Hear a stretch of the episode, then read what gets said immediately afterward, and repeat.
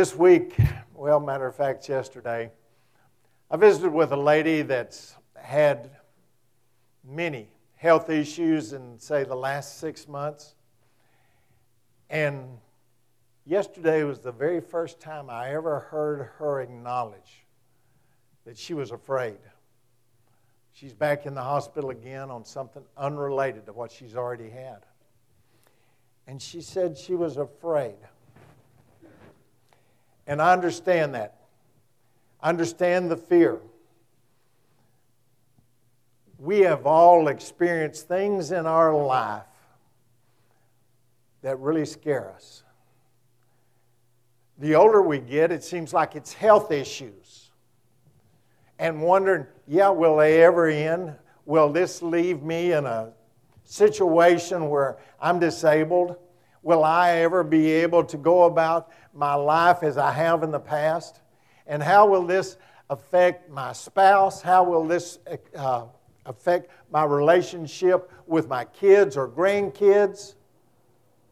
Will I be able to continue working? Will I have to step down because of health reasons? And if I do, then how will I pay for the truck? How will I make the house payments? And the utilities, how do I do that with these health issues? And these questions are real, and they will keep you awake at night. How do I take care of my commitments? Because we all feel like we're bulletproof and you know we're going to live forever and we're going to be able to do whatever we want to do. But then there's the reality of life that we have those setbacks. The one and only that has the ability to truly, truly bless us in those times is our Lord and Savior. A friend of mine Tom Spoor had been fighting cancer for quite some time, and he had been in a state of where he wasn't communicating. And his daughter walked in, and he was more alert this day than he had been in several. And she said, Amazing. He sat up in the bed and said, Kathy, he said, amazing grace. Thank you. He laid back down, and those were the last words he said. But you see, Tom was not afraid of dying. I'm sure there's a sadness there as he's laying there because his loved ones, like his daughter, his loved ones are around. So there's got to be some sadness. But those of us that know Jesus Christ know this is not the end, but just the beginning. But how hard it is for us as mortals to turn loose. But you can see God's hand in the last words that Tom said amazing grace. Some of you have heard me tell this story, but some, like Earl Jowers, have a real short memory, so I'm going to tell it again. Wake up, Jairus, wake up. Um, John Newton wrote that song. John Newton was an attorney in Chicago, and the great Chicago fire burned down a lot of property that he owned. His family was going to Europe, and he asked his wife and the daughters to go on, and he'd join them later. He had business he had to take care of regarding that, the loss of all that property. And while they were going to Europe, now this was before they flying across there, they were on a ship that had a wreck. And when it went down, he lost his children.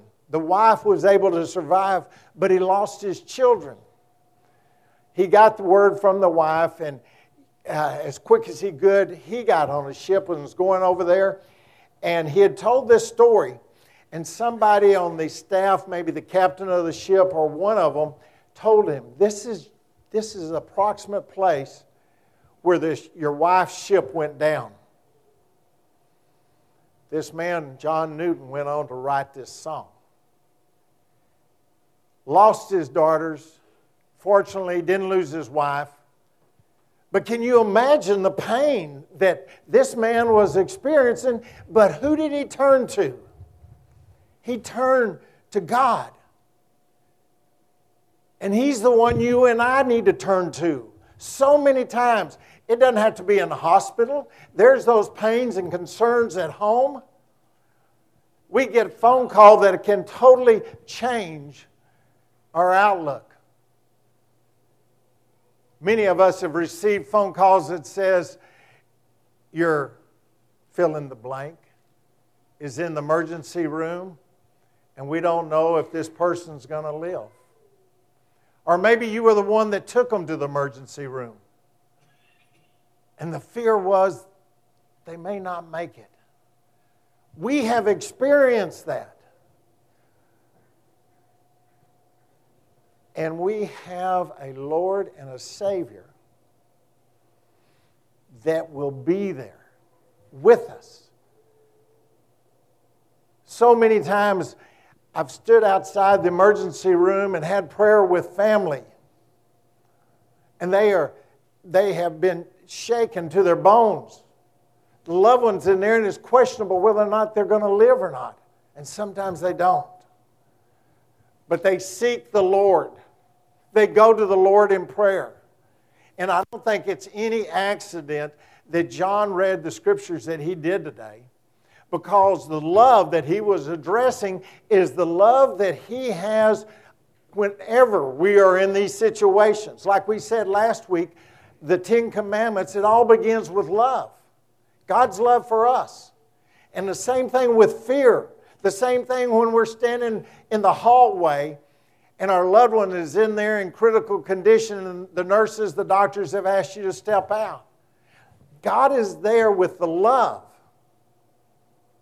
the love that would help quelch this anxiety. Many of you know that Jeremiah 29 11 is one of my favorite verses, and I'm going to share it again with you. For I know the plans I have for you, declares the Lord plans to prosper you and not to harm you, plans to give you hope and a future. The 13th verse says, You will seek me, and you will find me when you seek me with all your heart. Sometimes we do it halfway, seeking Him. There's nothing really life threatening in our lives, and we just kind of sort of say a prayer as we're driving to work and we're thinking about something else at the same time. But there are those times when we have total uh, concentration on our Lord. For we know that that's where we got to go to endure the situation. I know the plans I have for you, not to harm you, but for prosper, so that you'll be happy. That's God talking to you and me. That's His promise. 2 Timothy the fourth chapter, the seventh verse. Paul says, I have fought the good fight. I have finished the race. I have kept the faith. Now there is in store for me the crown of righteousness, the, which the Lord, the righteous judge, will award to me on that day. And not only to me, but also to all who have longed for his appearing. Not just Paul. Yes, he scripted it, but it's all of us.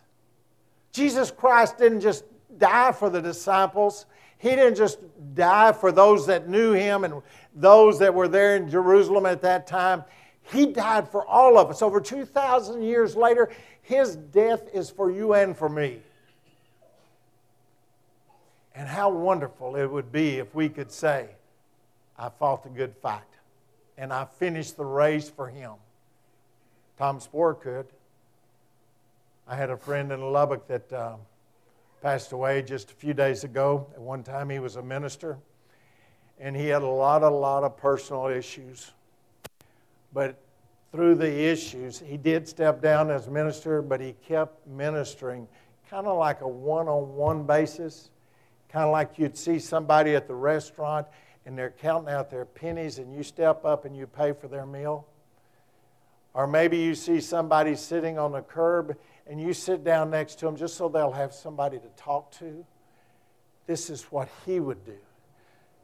For at one time, he was a minister of, of a church, more than one church, but then it started coming unraveled. So he knew what it was like to be in the pulpit, but he also knew what it was like to lose that connection, but he kept ministering to people in a way he could have never done before because he was one of them. Even the homeless, he could relate. And so he would visit and he'd tell them about the Lord. There's many stories about people that he helped, but the demons got him. But he's with the Lord, there's no doubt in my mind. He is with the Lord. He knew the Lord. He'd baptized many of folks, and his life, yes, came unraveled. But he never lost sight of Jesus Christ. Second Chronicles, the seventh chapter, it says in the third verse, He is good. His love endures forever. Forever. Not just when David was alive or Daniel or, or Moses, not just those guys, but for every one of us ever since creation. For remember, the basis of all of this is love. In fear, you go to Him because He loves you. He is there to comfort you.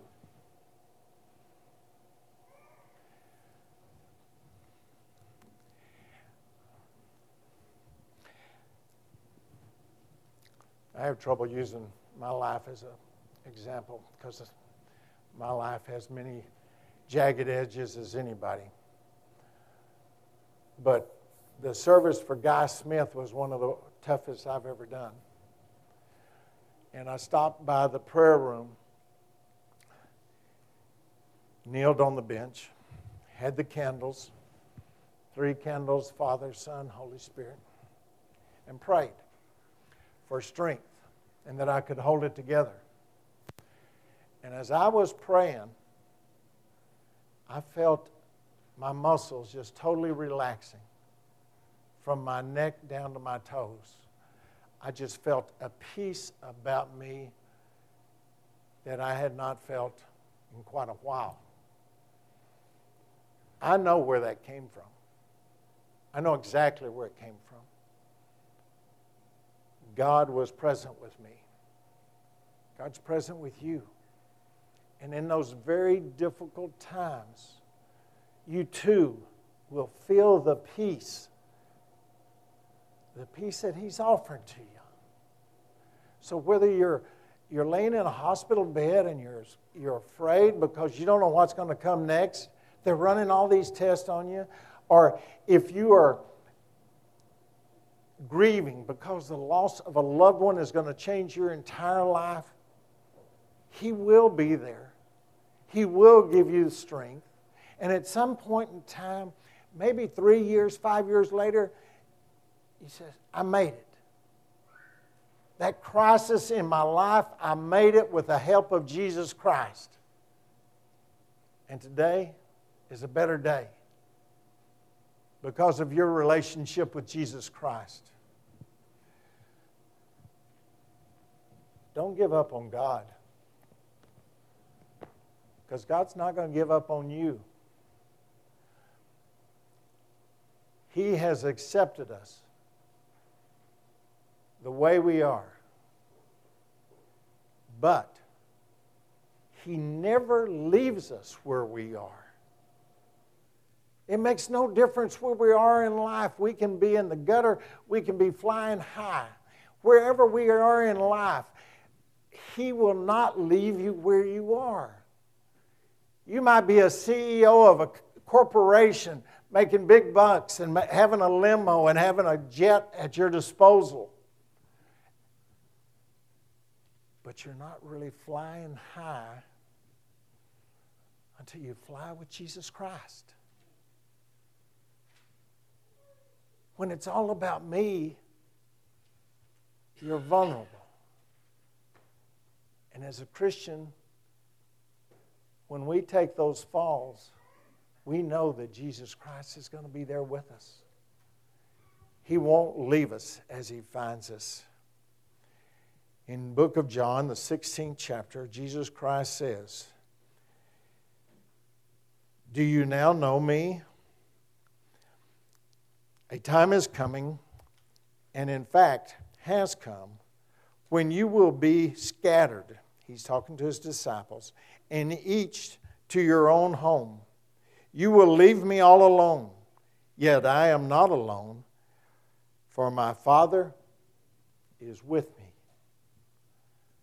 Jesus Christ could say that, but so can you. Amazing grace. Your sins are gone, and your Father is with you.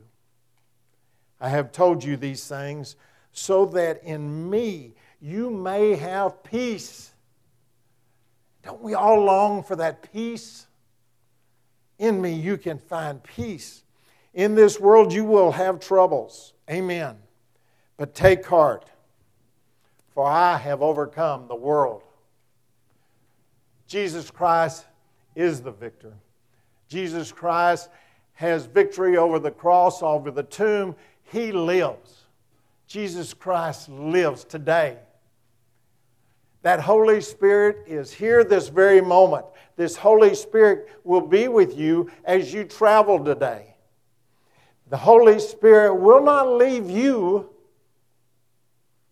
but you may leave the Holy Spirit you may wander off one step at a time and then you realize, I have gotten off track. I'm lost. Lord, help me. And you know the answer forever. He will help you. Let us pray. Our Heavenly Father, the, the disciples, the ones that broke bread with Jesus, they had troubles, trials, like we will never know. The outcasts they were because of their belief in you. And you were with them. You were with them and you gave them the strength that they needed. And in our lives, Lord, we too are going to have trials and tribulations, and we make a choice. Do we get angry at you and turn away from you? Or do we turn into your arms? Do we too say, Amazing grace, how sweet the sound?